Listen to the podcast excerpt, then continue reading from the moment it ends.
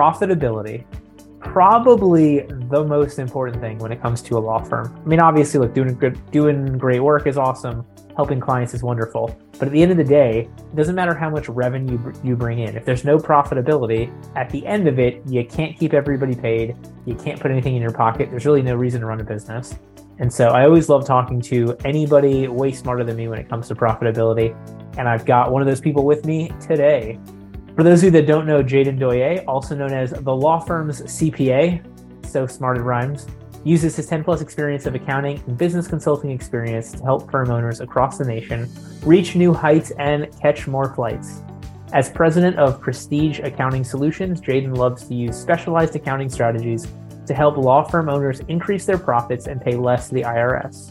Jayden's a best selling author and internationally acclaimed speaker. His topics range from business development, client acquisition, hiring profitability, and utilizing technology. He's held numerous workshops around the world on the value of connection, understanding, and collaboration in growing a business. He was even named a best selling author in 2022 by Amazon, a distinction that speaks to his influence and impact as an author.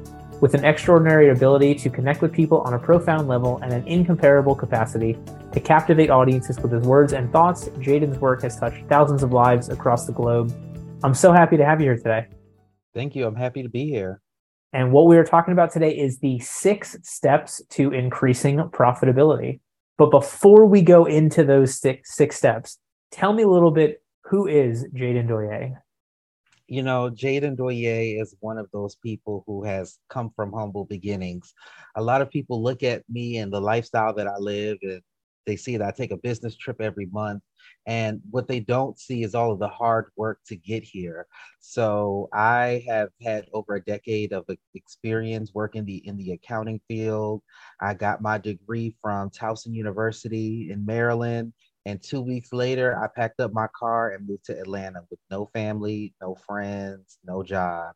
I just knew I was going to make it work. And fast forward, after a lot of hard work and determination, here we are today. So I love working with lawyers in particular. I feel, really feel like, as a licensed professional myself, I understand the importance in making sure that you run your business effectively and efficiently so that you don't actually lose that license that you work so hard to get and I love you had a post the other day um, about a, an Amex that was just so funny. Like, you know, the the amount of work and effort and you know rebuilding your credit and everything you went into. I mean, it was just such a good, all encompassing story that goes right into what you're talking about today. Absolutely. And you know, now we live in a different era. You know, at one point, in order to have a business, um, you couldn't start a business with no money now you can start a business with little to no money per se um, but you know just i would say maybe over the past 30 years the industry has changed so much to where we're able to do that so it's honestly a blessing i love it all right um i get i got a couple more questions before we dive into okay. the increasing profitability why atlanta like what was the that's where I, i'm called to go yeah, well, I believe life is customizable. So I grew up in Maryland, went to school in Maryland, and even though growing up in DC, PG County, Maryland, versus going to college in Baltimore, these are two completely different experiences. Um, I still felt like I needed to, I needed to spread my wings and go elsewhere. And so, because I believe life is customizable, I, you know, my senior year of college, I started to think, where would I want to live after graduation? So I looked at, I knew I wanted to live in a major city. I knew that I, the city had to have a nightlife, but they also had to have a lot of job opportunities. So, you know, through process of elimination, it came down to LA, Charlotte, and Atlanta. LA was too expensive. And then it came down between Charlotte and North Carolina. I mean, Charlotte and Atlanta.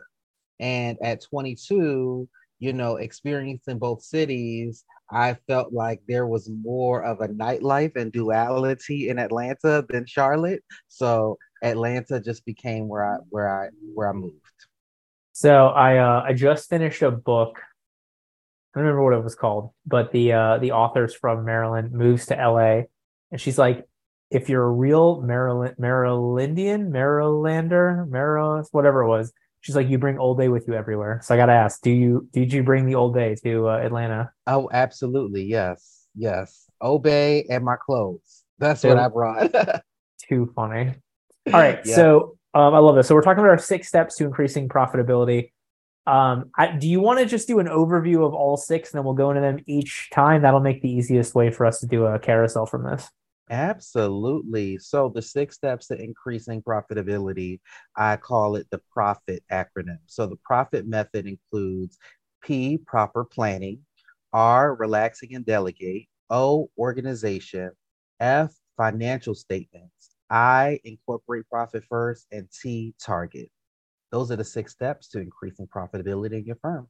And it spells out profit. All right, that's it, everybody. We're done. That's the whole.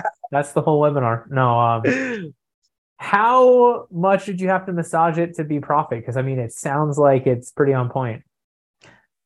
Honestly, I didn't have to work that hard. I just listed out, you know, all of the things that a client, you know, all of the things that I use when it comes to helping my clients and the FAQs and a lot of the processes, We then kind of organized it into areas to where they make sense. So like it's like taking a bunch of files and putting it into a file folder. And then from there, looking at how many letters it was. And then I started with PRO. And then I had, okay, we're gonna make it profit. And now we just need to figure out these last three letters. I love it. Or it's a pro fit. I know either way. But I think Either, yes, that's a good point. one. That's a good one. Yes.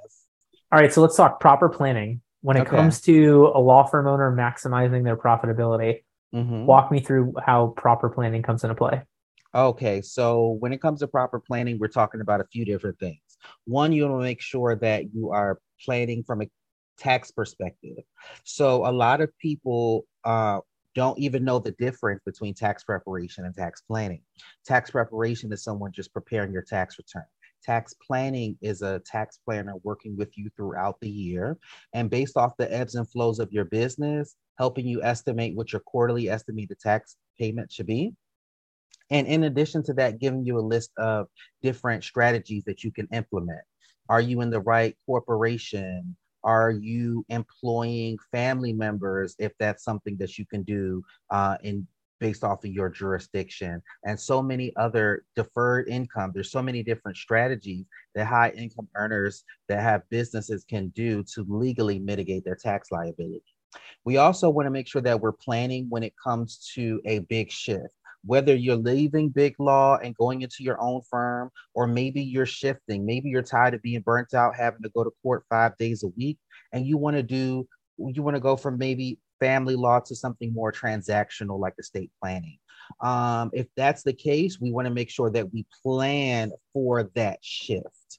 When it comes to hiring, we want to make sure we're planning for that. When it comes to our finances, we want to make sure that we're planning for expenses and income that's to come so that we can effectively plan for shifts that we want to make in our business. A lot of times we want to join these high level programs and things of that nature, but we don't have the free cash flow to do that currently. So, effective planning can help you say, okay, well, in the next 30 or 60 days, I will implement this strategy so that I have enough free cash flow in order to invest more into my business. So, along those lines, when it comes to the planning for the upcoming changes, Mm-hmm. How much is it you pushing the cart on that idea? How much is it the lawyer coming to you with their longer term goals and you kind of figuring out how to make the finances work? Like, talk to me about that interplay. Um, I'm more pushing the cart. So for me, I have a gift of making people millionaires. They don't know that they're millionaires when they first meet me. But when I break it down as far as how easy it is to become a millionaire, um, then they start to listen and they start to implement different strategies. So when I show a client their financial statements, it's as if I'm looking under the hood of the car and showing them, look, this is how bad your oil is or you know when you go for oil change and then they pull up your filter and they say look at all the leaves and, dirt in your filter. We need to change this so you so you're breathing clean air. That's what i'm doing when i'm working with my clients. I'm helping them understand that from a number standpoint what they need to do in order to get to the next level I love how you took the like very white collary accounting thing and the obviously lawyering being very white collar, and you're like, here's the blue collar switch, you know, here's the Mhm. dirty filter. Too funny.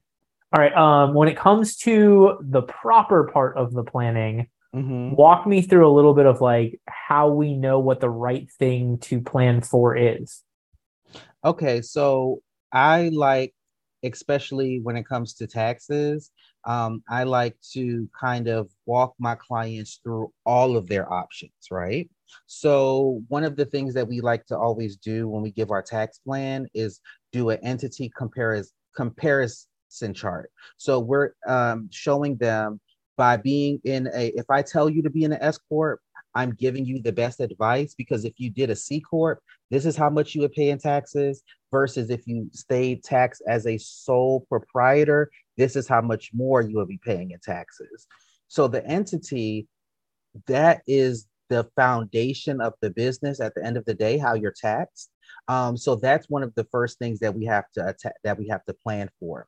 Um, and also when it comes to stocks and how you can take money in and out of the business, that change from changes from an S corporation to a C corporation. So making sure that we are in the right tax entity is one of the number one things we have to make sure that we properly plan for. I love it. All right, before we move on to relax and delegate, anything else in proper planning?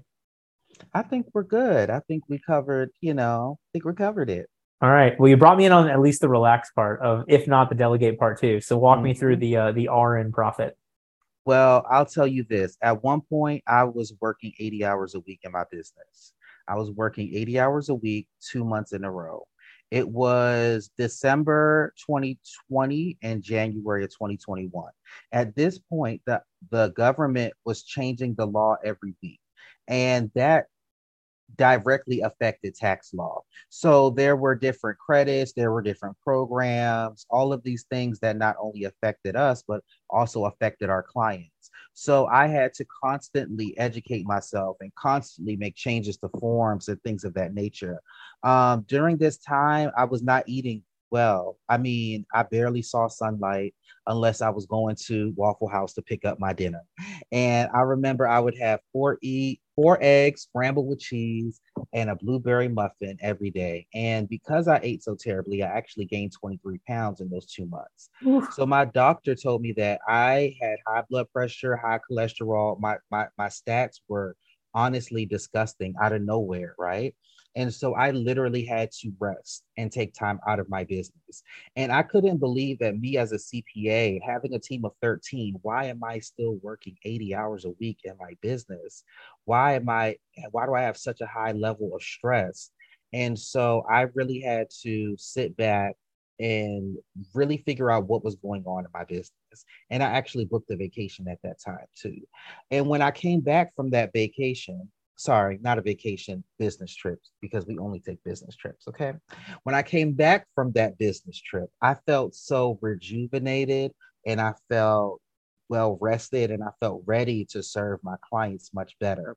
So it's so for me, the relax and delegate means you as a business owner need to take at least a quarterly vacation a lot of companies have mandatory vacation policies. I'll get into that in a moment. But I believe that as a business owner, you need to create that policy for yourself. It's going to help you give you time to get out of everything so that you can truly reflect on your emotions and your feelings and what worked what didn't work. It'll open up your mind to different possibilities. When you experience different cultures, you get to see things from a different point of view. And that is actually helping develop you as a business owner. So I take a business trip every month, and I know that could be a lot for some people. So I, I say at least uh, every quarter. And in order for you to do that, in order for you to have a business enterprise that can run without you physically being there, you're going to have to delegate. You're going to have to duplicate yourself in pieces to your team members. So when I talk about relax and delegate, that's what I mean. When you're talking about this quarterly business trip, I mean, what's what's the minimum parameter here? Are we talking about like a, you know a one day trip? Are we talking about a weekend? Are we talking about a week? Like what's the breakdown? At least at least three days. Okay.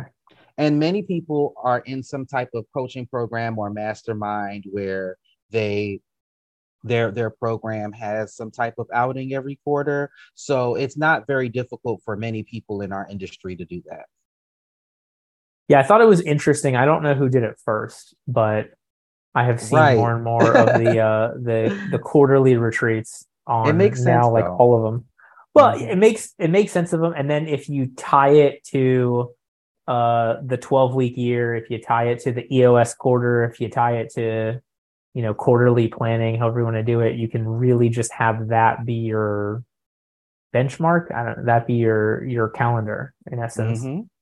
absolutely um go a little bit deeper for me if you can on the delegation part i love you phrased it as recreating yourself in other mm-hmm. people yep so people feel like um in order for me to duplicate myself i have to have one other person that does everything I do. And that's not true.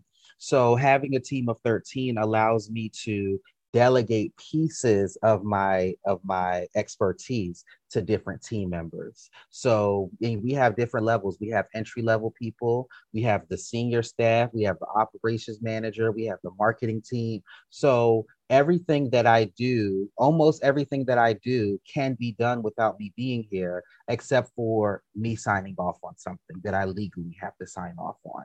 So um, what we do is we make sure that any anything that I do, we create SOPs for. Anything that I do or any of the team members have to do, we create SOPs for. And so we have a whole library of standard operating procedures, and you can do this easily just by using a tool like Scribe How, where it does a screen recording of what you're doing and documents every time you click or type. Um, and so from there, then we take the the library and then we pull different SOPs out for different roles. So this also streamlines the learning process when it comes to bringing on a new team member. We also provide them with the rubric that we're going to use when we do their 90 day evaluation.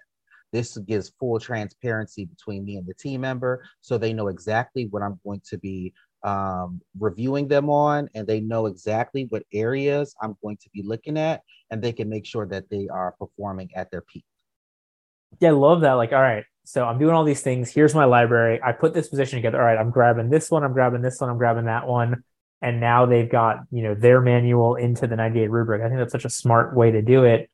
And I have to imagine it's not that much extra time, right? Like if you're doing it in, you said the Scribe How, to put it together and then having it you know put together for them like that seems to be less than training somebody 15 times on how to do something to make sure they get it right. Absolutely. So you could have the every individual team member do it or what i did was i actually hired a virtual assistant specifically for that project and we spent months getting it together. I love that. Yeah i like the um it's interesting, you know, especially you talked about the ability to start a firm with, you know, no money or less money. Mm-hmm. I love the also I love the ability as well now to have people so hyper focused, but in a way where they can take ownership of one part of your business instead of, you know, having the paralegal who also answers the phone, who also does the intakes, who also does this, who also calls those people, who also orders, you know, toilet paper for the office, and just making that into like do this 40 hours a week, have this person do this for five, have this person do this for 10, and really get that specialization. Absolutely. I believe that, you know, in the event that you want to take a whole month off, because sometimes, let's be real, sometimes it's not worth taking a vacation to certain places. If it takes you days to get there, you want to take off at least 14 days. So you you should be able to take that time off because you could when you had a job so things should not change when you have a business. And then when it comes to hours, um, every role should have a, a, a hour requirement as far as not an hour requirement, but a hour, I would say template. So for example, my operations manager is going to do X amount of billable hours, even though we charge a flat fee, billable hours. We're expected that X amount of his time will be into project management, X amount of his time will be into admin. So that kind of help guides the people that you're working with. The old school model of having a bunch of people just doing a bunch of billable hours just to make ends meet, it's really outdated because a lot of their work, let's be real, could be done by a $10 an hour VA. So let's break it down. Let's make sure that we're pushing things down the pipeline as far as to the bottom of your organizational chart and letting the admin people assist your team members. We have a big team approach here. So a lot of the stuff that we do here at Prestige is very um, it's like a on a team approach, very collaborative. And I teach my clients to make sure that they do the same thing. That way they can maximize the hours and time and payout that they're giving their team members. Makes total sense. All right. Uh, anything else where we dive into organize? Because it seems like that's the uh, the next step of having all these SOPs together. Right. I think we're ready to dive right into organize. Take take it away.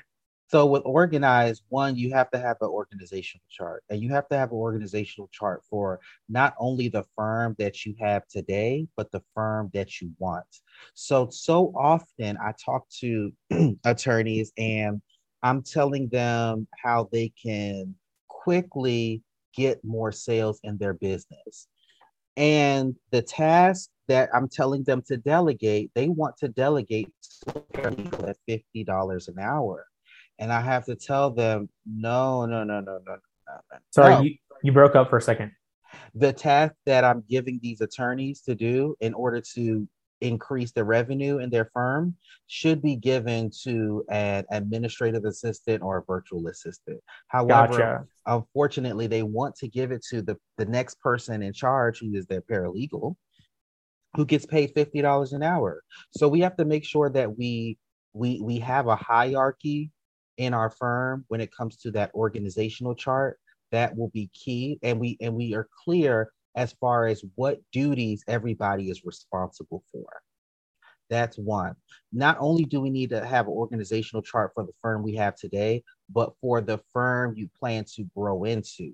Because if over the next couple of years you're in a growth phase, we need to know who are the next three people that we're going to hire over the next few years.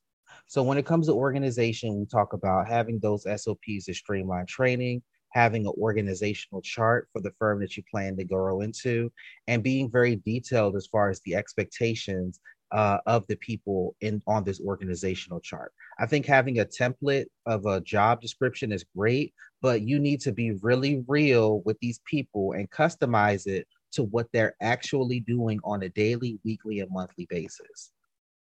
When it comes to, I mean, it's such a a point I want to echo, like the giving the task to the right person, you know, the $50 mm-hmm. an hour employee, the 25, the 10, whatever it is. How do you help somebody make that decision? Or how do you help somebody figure out who's the right person or what's the right financial amount for this task? Um, it's a little bit of um sometimes it takes a little bit of industry research and sometimes it's just my years of experience. I know what a $10 an hour job is versus the $50 an hour job. And so we first have to look at the timesheets. And a lot of people, unfortunately, aren't tracking time because they do flat fee, right? So that makes it a little difficult. So we have to incorporate timekeeping procedures in the firm, which also falls in line with organization. Once we look at that, we can look at where the gaps are.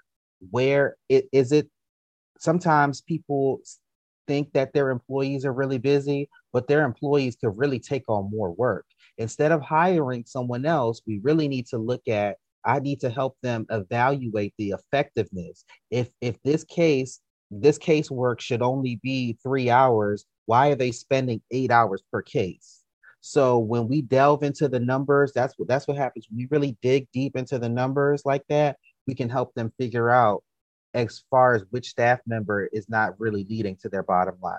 So it starts at the top. We look at revenue.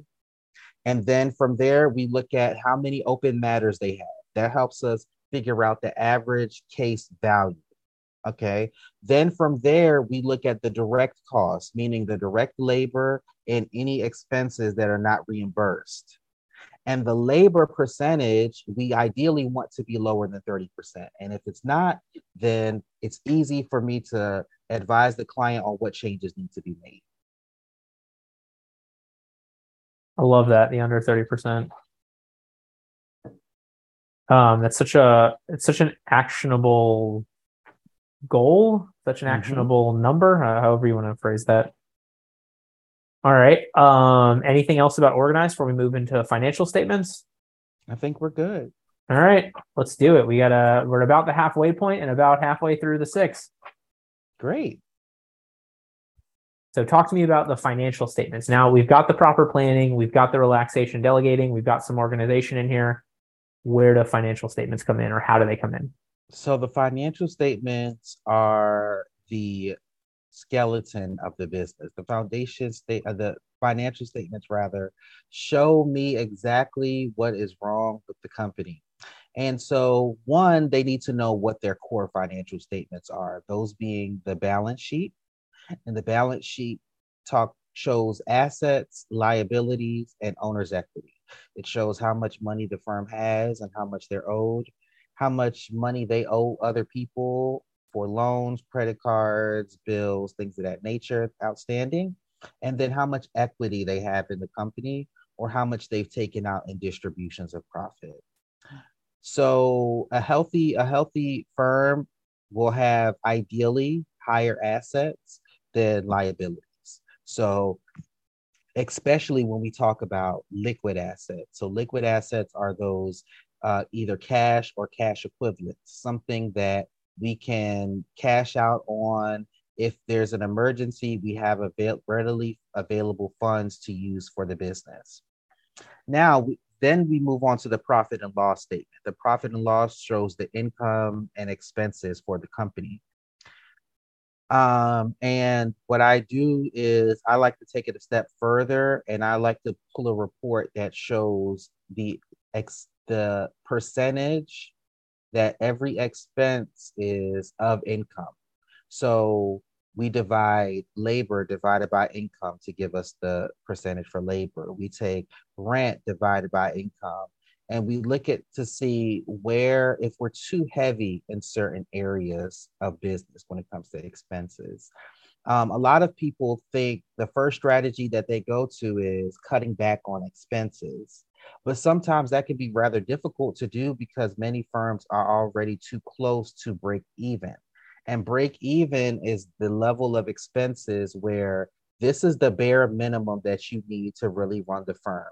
And this is where expenses equal profit, uh, equal income, and there's no profit. And so when they're too close to the break even point, then we can't cut back anymore without cutting back on quality. So we need to develop strategies to increase income.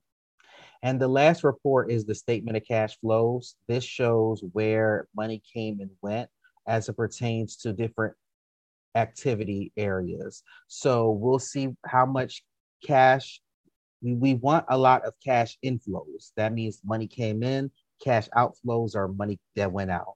So we'll be looking at operating activities. So of course, you know, whatever is on the P&L that could uh, constitute as operating activities, but we also have investing activities. So we might have money that comes in from a loan and things of that nature that you don't see on the uh, on the profit and loss, and the statement of cash flow will really break that down.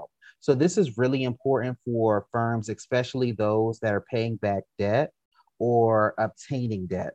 So they may not understand. They say, "I know my my balance at the end of the month was the same that it was last month.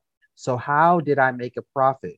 Well, you made a profit of $10,000. However, you have so many loans that $10,000 went back to pay these loans. That's why you didn't see the money. So having to, that report makes it easy for me to explain to a client where their money actually came from and went. Makes total sense.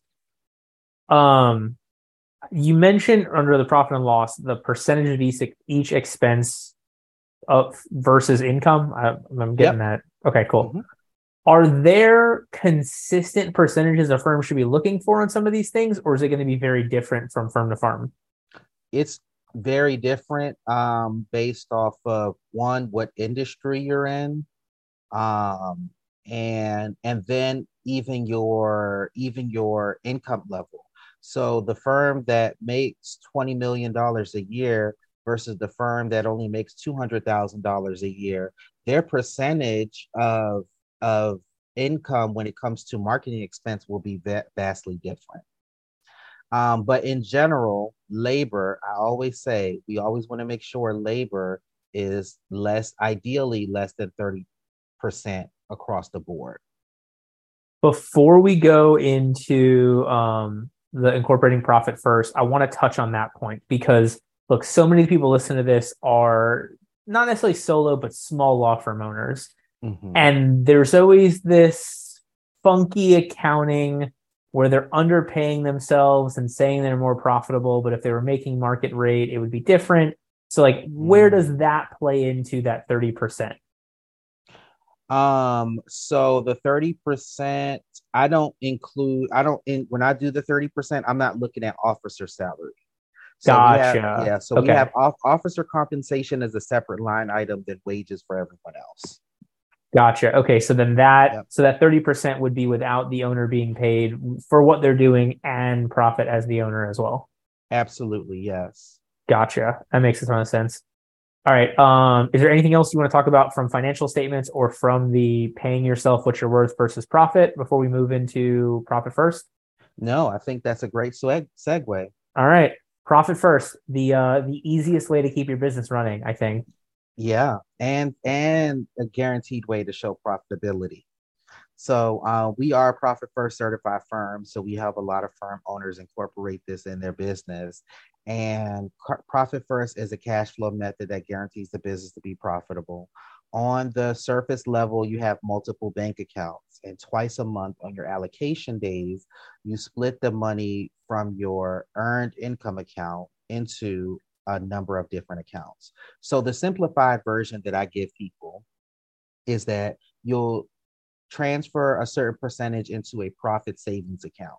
This is a savings account that you accumulate money over the year and every quarter. When you take that quarterly business trip or quarterly vacation, you have funds in order to do so because they've been set aside. Um, then we have your tax savings account. So many times, people who earn a lot of money, if they don't plan for their taxes, then when it comes time to file their taxes, they are hit with a large bill. I've seen $10,000, $30,000, $50,000, $70,000 in taxes. And the, the, trick to avoid that is to have as many children as possible. Just so they say all the kids in the world. Uh, I, am I'm, I'm being sarcastic, please, for anybody that yeah. couldn't tell. I mean, uh, have as many kids as you want, or I can have, or whatever it is. But they uh, right. they will they will help with taxes to some extent, but that is not a uh, that's not the reason to have children.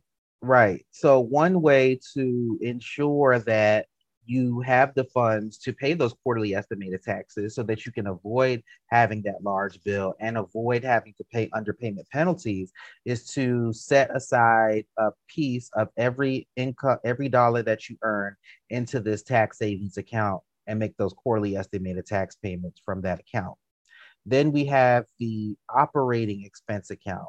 And with the operating expense account, this is where your expenses are going to be paid out. Now, the book teaches you to also have an owner's pay account. However, most firms are paying the owner payroll from the same account that they're paying the payroll for everyone else. So it could be kind of pointless to have that other account. But what I like to do is say, make sure that you at least allocate. So if I say that your owner's pay, your owner's benefit percentage should be 45%, we want to make sure between the owner's compensation, distributions of profits, and maybe other benefits that the business pays for, such as cell phone, corporate apartment. We want to make sure that the owner is at least benefiting at least 45, 50% from the income that comes into this business. And quarterly, we can go through those percentage with the clients to see what progress they're making. And so by doing this, it gets you in the habit of really managing your money.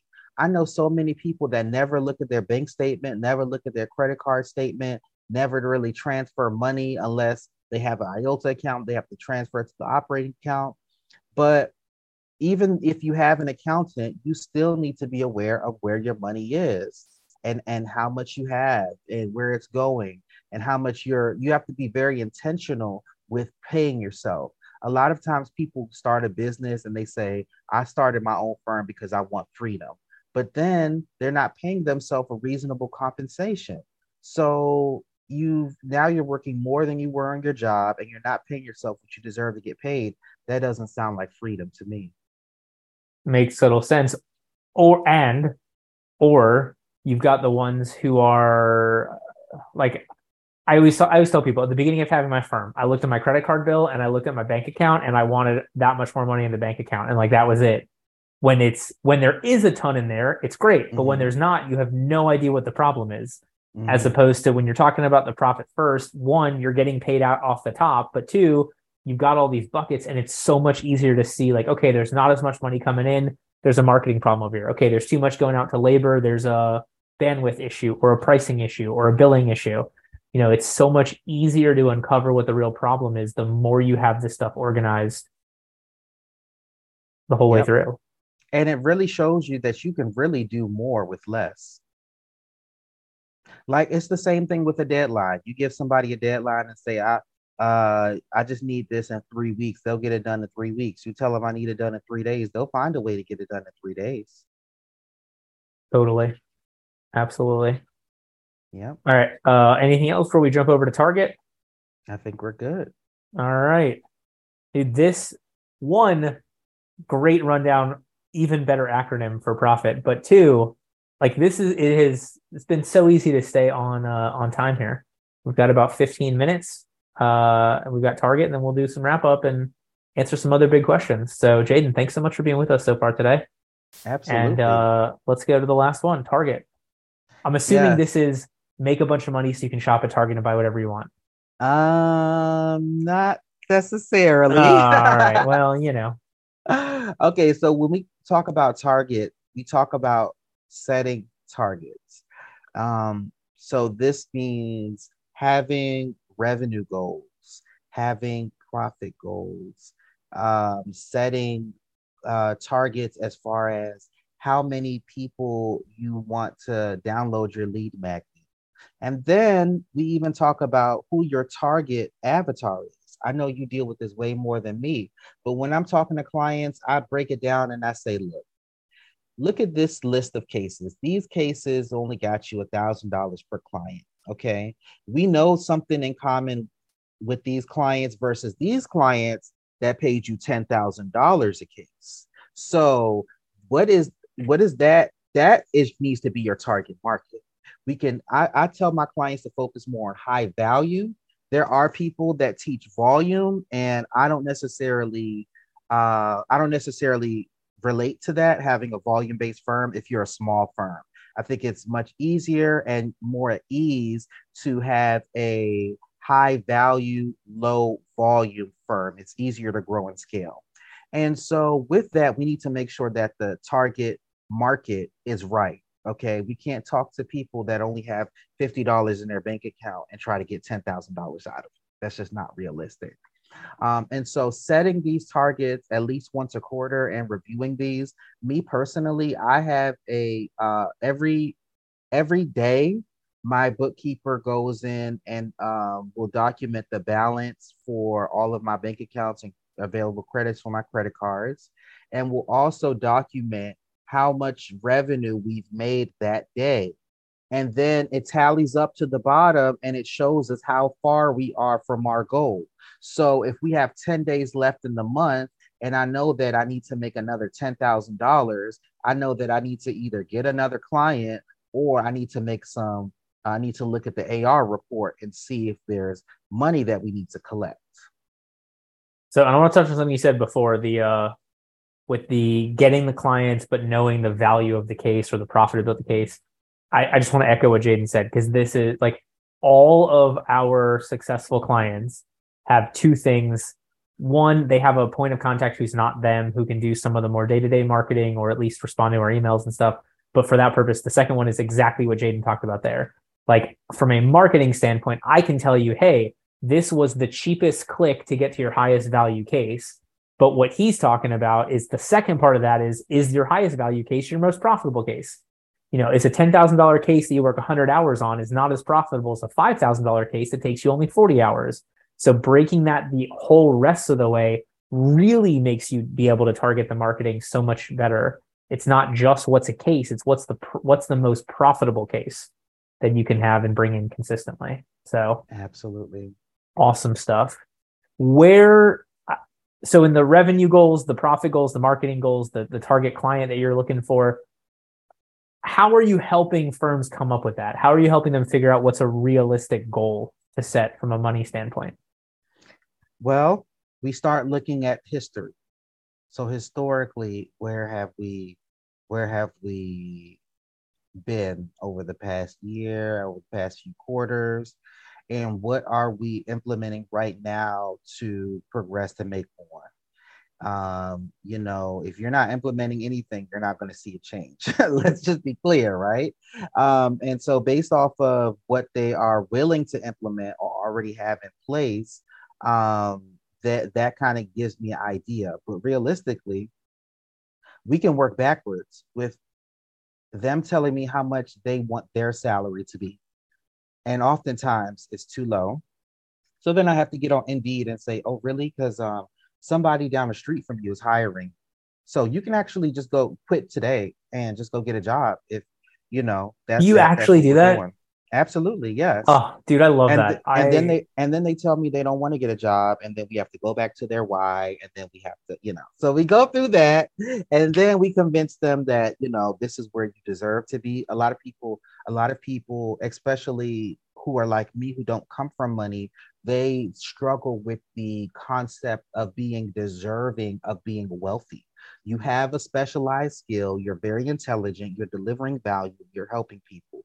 You deserve to be wealthy. So, kind of helping them navigate through that, determine what their salary is. From there, we can work backwards. Okay, so may, selfish question, but mm-hmm. unselfish response from it. Because you're I, I love that you're going on indeed. And like look a you know close to you in the same practice area they're hiring a lawyer for more than you're saying you want to make. From a marketing from a pricing the case standpoint i talk mm-hmm. to so many lawyers who are like well the average cost of this in my area is blah blah blah. And i always mm-hmm. give them like are you an average lawyer? And thankfully i'm pretty sure every single one has always told me no i'm above average. Great. So you should be charging above average. But any other insight on how to frame that part of it? Like, I get the indeed being what you're making, but in terms of what your firm is charging, the value based pricing, the hourly rate, whatever that is, like, how are you helping them talk themselves into that part of it or helping them do that pricing or what? So, the reason why a lot of people struggle with price is because they really don't have the they, they struggle with actually effectively communicating their value and and and all that goes into it. So that's step one. We have to really break down. You're not just doing a divorce okay? Your discovery how long is that? So we have to break down for we treat every deliverable every every matter type like a recipe as if you had a pizza shop. So the cheese, the pepperoni, the crust, the marinara sauce. I need to know all of the pieces of your recipe for each of your deliverables. And then from there, we can look at okay, well, how many hours does it take and who does it? And then we can look at the cost. And then from there, look at the ideal uh, profit percentage and then that helps them substantiate their price a little more. But a lot of people aren't, from a number standpoint, aren't helping lawyers understand that. So, you know, a lot of CPAs are just telling them, you know, they, they actually want them to show low profits so that they can owe less in taxes. And my methodology, my thought process doesn't coincide with that. Yeah, it's it's an award. The uh, the more you pay in taxes, the more you made. As as assuming you budget for it correctly and yada yada yada. Um, all right, but before we continue on, I got mm-hmm. I have to do that like super douchey thing in every podcast. Please, everybody, listen to this. Go back and listen to what Jayden just said when we talked about pricing. You know, it's not just the divorce, it's the discovery, it's the filings, it's the mediation. So take that, make it the recipe like pizza, dive into the hours. I mean, there, if you just get that part, you will have such a better, more well run firm if you can just break that stuff down. So thank you so much for sharing that and the way you did it because I'm going to get, we're going to pull that clip. We're going to run that clip. I'm going to go back and listen to it. I'm going to make everybody else listen to it. That was an incredibly succinct summation of so much of what it means to find a profitable pricing model for your firm. All right. But that being said, I cut you off. So, um, you know, we're talking about the targeting, we're talking about the pricing, we're talking about people that didn't grow up with money having the opportunity to know that they are worth it, being okay paying, you know, the right amount in taxes because you budgeted for it. Like, help help me through that mindset for as many law firm owner listeners as we can. Well, um, you have to really think about it in the sense that it goes back to your why. One, why did you leave the firm that you were at in order to start your own firm?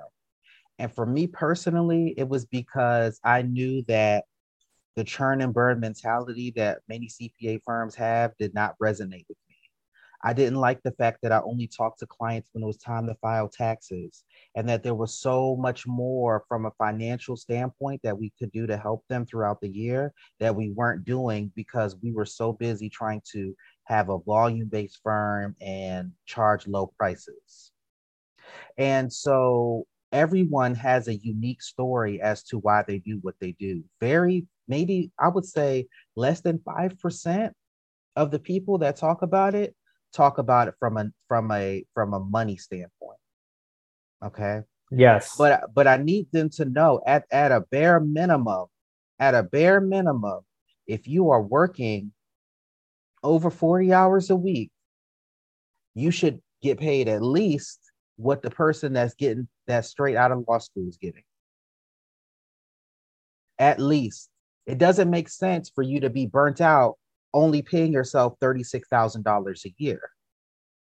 Because you can't tell me that you want to give access to justice or you want to help hundreds of people secure their assets so that they don't have to go through the probate system, but you only can help but so many people because you're scared to charge your worth. And when you're scared to charge your worth, then that limits how many people that you can help. So when we really break it down like that, when we really make them understand that you're holding on to doing so many things and you're holding on to a hundred pound weight and there's people around you that are willing to hold that weight for you so you can focus on rainmaking when we break it down like that it starts to make sense to people Dude, you, and I, me, and I, I live up. by I live by example. So I live, I, I truly, I work, I'm not, you know, I delegate, don't get me wrong, but I still work hard. Okay.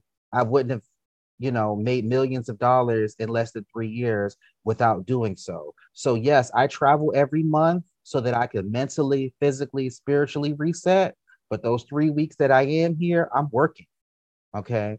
And I show them, I show them the good and I show them the great. I show them I take them on my journeys when I go to when I go to Nashville for ClioCon or when I go to Chicago for ABA Tech Show. I'm showing them you can tie in, you can tie in having a good time and also being around people that you enjoy being around and around people that might cut a check. All right. Who doesn't like a check? Speaking of, here's here's here's our push. Here's what you and I need to tag team. Okay. ABA Tech Show Okay. needs to move to the week before or the week after Lollapalooza in the middle of summer in Chicago, and we need a double duty Chicago that way. Instead of this, none of this like random blizzard in March, or I think next year it's going to be mid February. Like, come on, send us send us to the right cities in the right time of year. Chicago in the summer, no no better place. I highly doubt that will happen. But I know. But it's a good idea, right? But you know what? ABA does an event every every don't they do events every quarter? I have So- no idea. it's possible. I'm on the email list, so I I I, I definitely. Uh, it's possible that they might already do an event in around that time. There we go. All right, we'll dive we'll dive into that afterwards. All right. Um, can you go past three thirty? Yeah. Uh, All wait. right. Uh, yeah. mhm. All right. Cool. Because otherwise, we've got two minutes. Okay. So I just as a we'll, we'll I'll keep it as close to time as possible. Um, is there anything else you want to make sure we cover when it comes to the six steps, the profitability, running better law firms? I mean, we listen. I've got three pages of notes, so I know we've done a lot. But is there anything else you want to make sure we cover in the time that we have? If I could just plug the book, that would be Yeah, great. I do it. I, I talked about it briefly, but uh, if they really, if you really want more information on the profit method, I break it down in my number one best-selling book called Raise the Bar, which is available on Amazon. It's available in both the ebook format and the physical book format. Um, And it's me an easy read. You can read it on a flight from the East Coast to the West Coast. There we go. Uh, do me a favor. Just when we're done, drop it in the chat. I'll make sure it gets shared. So for any of you watching this on plat- on the social media platforms, you'll have the link right to the book. Otherwise, if you're listening to it, you're going to have to Google it um, by the title instead of having the direct link. But so be it. We'll get it out there for you. All right. Yep. So to everybody who is watching and listening to this, thank you so much. It is so wonderful to have you all here. We will see you back here next Thursday at 6 p.m. for the next episode of Exhibit A Attorneys, where we interview attorneys and other experts across the country to talk about what it truly takes to be the Exhibit A of a successful lawyer. That being said, though, I'm not letting Jayden Doye go without one more thing. If somebody's been listening for the last, you know, 55, 60 minutes and remembers nothing that you said, one, shame on them. You need to go back and re-listen. But two, if that's the case, what would be your most important takeaway? What would be your biggest nugget of wisdom to help more law firm owners be the exhibit A of a successful lawyer? Understand that you deserve to be wealthy and stop overthinking what other people think about your price. Ooh, I love it. Like, what are my competitors going to think? The competitors that don't care about you are going to smack talk your pricing, whether it's too high or too low or just right, and nobody cares. I love that. Awesome. Jayden, thank you so much for being with us. Um, for anybody Absolutely. smart enough to want to get to know you more, connect with you more, hire you in your company, uh, obviously we'll have the book link here, but what's the best way for them to get in touch? Um, yep, if they're looking to continue this conversation, they can go to talktojayden.com and uh, book a cons- for your people. I'll offer a complimentary consultation, um, and they can connect with me on social media. I'm always looking to connect on LinkedIn, Jayden Doye, Instagram, the Great Jayden. Love it. And for anybody, again, listening but not watching, J A Y D E N, Jayden, J A Y D E N. Jayden, thank you so much to you, and thank you to everybody who watched and listened to this. We appreciate your time uh, more than you'll ever know. And hopefully, no, forget hopefully. I know we provided you a ton of value because I got a ton of value out of this. I've got so many pages. Uh, this has been awesome. We will see you all next Thursday, the next episode. Thank you for listening to this episode of Exhibit A Attorneys. If you're interested in becoming the Exhibit A of Successful Attorney, please check us out at legaleasemarketing.com. E A S E.